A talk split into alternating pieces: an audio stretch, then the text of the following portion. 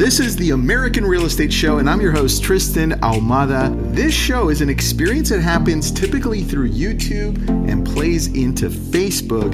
Now it's a podcast. So, this is where you're going to learn what the latest news is about real estate so you stay informed and you can make better decisions because at the end of the day, I mean, the American dream is still alive. Let's go. I'm back. It's Tristan, and should I say, welcome back, boys and girls, ladies and gentlemen. I feel like this is like a, a, daily real estate show only because there's so much that's happening. Today, I'm going to bring you some data. I want you to pay attention to the data I'm bringing you from Altos Research and a couple of other articles. This is really great data for you. I'm putting the links up on the YouTube side so you can take a look at them, you can share them, you can dissect them on your own. But the most important part about this is this is this is my opinion and I love it when you come back to me and say, "Tristan, it is not like that. This is how I see it." Because I'm learning from some great comments. Now, if you're just going to call me a clown, that's uh, it's going to be a funny comment, but I have nothing to learn from those comments. So let's dig right into this. The very first thing I'm going to show you on my screen is an article from our friends over at Axios. It's called The Real Estate Frenzy is Over. Now, is it really over, though? I mean, that's my big question. And th- this is what they're saying in regards to why it's over, or at least the frenzy part is over. I'm going to zoom in here so we can read this together. And it says the buyers just stopped buying said Shauna Pendleton, an agent with Redfin in Boise, Idaho, right, where everybody jumped in during the pandemic. Until recently, one of the hottest markets in the country, Californication, as she called it. That's funny. I'm in California. That's actually funny. As she called it, drove an influx of buyers from the West Coast flush with cash, courtesy of also formerly booming stock market. And I mean, real estate is more expensive in California, so you cash out over here, you buy anything in cash over there. Some listings now sit for weeks without even showings, she said, like this four bedroom priced at 899,000, 42 days without a look see. Hmm, that's that's interesting. 42 days when the average days on market is about 17, 18 days. In Dallas, Redfin agent Robin Glacier said five people showed up to an open house last weekend. Previously, there would have been a line out the door. That's true. It's slowing down. It's completely different. It's a different market now, said Glacier, who works with homes priced around 400,000. And the average price point will show you it's a little over, over uh, 400,000. The change is a boon for some buyers, like those relying on FHA loans that require only 3.5%. Down, she said, in old times, they were often outbid by cash buyers. Now, this is important to take a look at because all throughout the nation, we're seeing different things. That's only one look, and it's a very isolated look at it's very one dimensional. They're just showing the places that are struggling to sell homes. Yet if we take a look at other places, and I just did a, a quick search, you can do this as well. I'll show you the search terms so you can get a, a better picture. Just type in real estate news like I did on Google at the top. And as you scroll down, it's going to tell you a different story. It's going to tell you a story of a mixture uh, of what's actually happen, happening. And you can see here, as I scroll down, it says the la- the last housing bubble missed Texas, which we went over that. Real estate investment firms are crowding the housing market in Columbus and similar cities. So stop Googling bubble. You can start seeing here as well. Man, it turned out, it turned out big. So all of these places, and I can go to the next page too, so I can show you. There are different things that are happening all over the United States. We're seeing Florida, still having a hot market, parts of California, parts of New York. So it's a mix. And I don't want you to lose the big picture here. I want you to understand that it's regional, and we're going to use some data to show you exactly what's happening, to show you that there's no reason to freak out. There's no crash, there is no bubble as of yet from what we're seeing. And that's why I love the data I'm about to show you from my friend Michael over at Altos Research. Here's where I'm going to start with Altos, source Altos Research. You can find Altos Research, just go Google it, and you can follow him on all different social platforms. Michael's a good dude. Total inventory homes for sale in the US, single family residences. And this right here at the very end, you see it says this little spike, it says January 22. Well, this is showing May as of last week. What was that week? May 15th through the 21st, around there. That's what we're talking about here. That week had a spike of 8%. That's a lot of unsold homes. It's like, whoa, whoa, what? What just happened? There's a massive spike. There's an up. There's an uptick there. And I think that's important to understand because a lot of us are like, whoa, is there a lot of inventory? Is there not? Well, this gives you an exact glimpse of what's happening as of last week because a lot of the data that we get is, is like older, April, sometimes March, and we don't know what's happening. You saw yesterday the results for new home sales and construction dipped dramatically, 16%. But that's last month. Let's see what happens this month. We won't even know until next month. This is why I love this. And if you dig in to this, now this is a little bit more complicated to understand, but I'm going to dig into it with you so you can fully understand what's happening. On, I'm going to zoom in here. On the right, which is this red little area over here, you see this spike, uh, this little bar or this little line all the way up 26,000. This is what just happened. There was a spike of homes that went up. It's a it's an influx of homes. And when you see negative here, that means that there were there were just less homes. It's like, oops, there weren't enough homes that that time.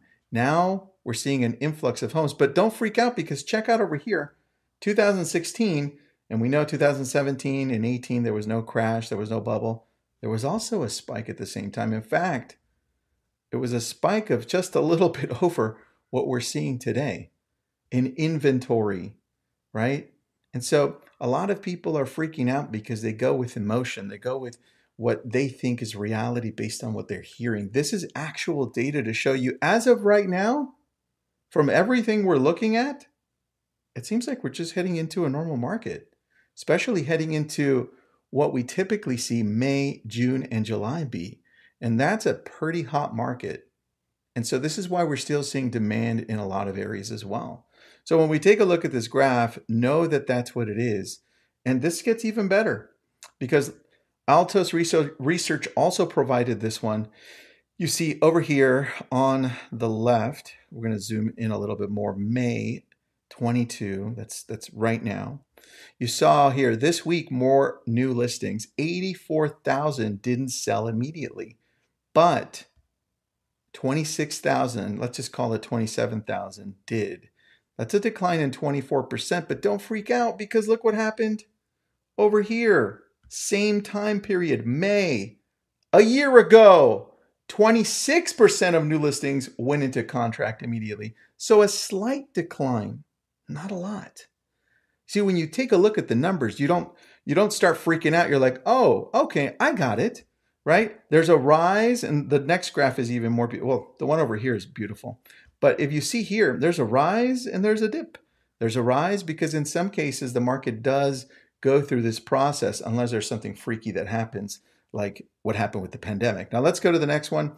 This also shows you the steady increase over the years from 2016 all the way to where we are now in the present.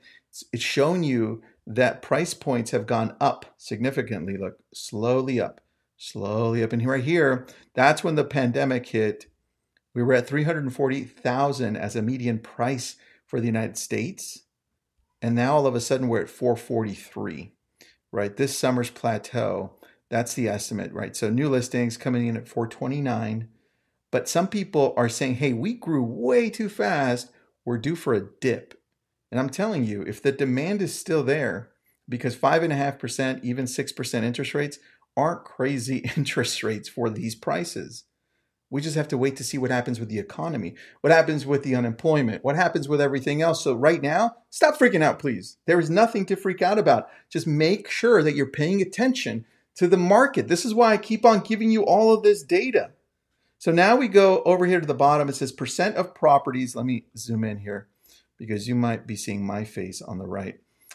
Percent of properties with recent price reductions. Now, again, this is the little red area. We're the red, all right? Follow the red.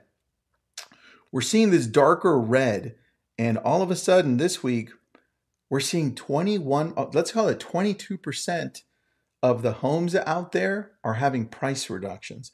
And you may be thinking, holy cow, you see, that's that's what I'm looking at. Now all of a sudden, prices are going down, one fifth of everything. Oh my gosh, Tristan, the, the market's going to tank now. I'm going to say, hold on just a second, because I've got data right here. Let's take a look at 2018 rising rates. Price reductions peaked at 37.2%. And you know what? I'm going to stop sharing really quick right now to, t- to talk to you. The average in price reductions is typically 30%. We're not even there yet. So, when somebody tells you, or when you listen to people that think they know what's going on, the fact is, none of us know what the hell's going on. This is why I'm following the data. As soon as, as soon as we see something that says, oh, now we're in trouble, right?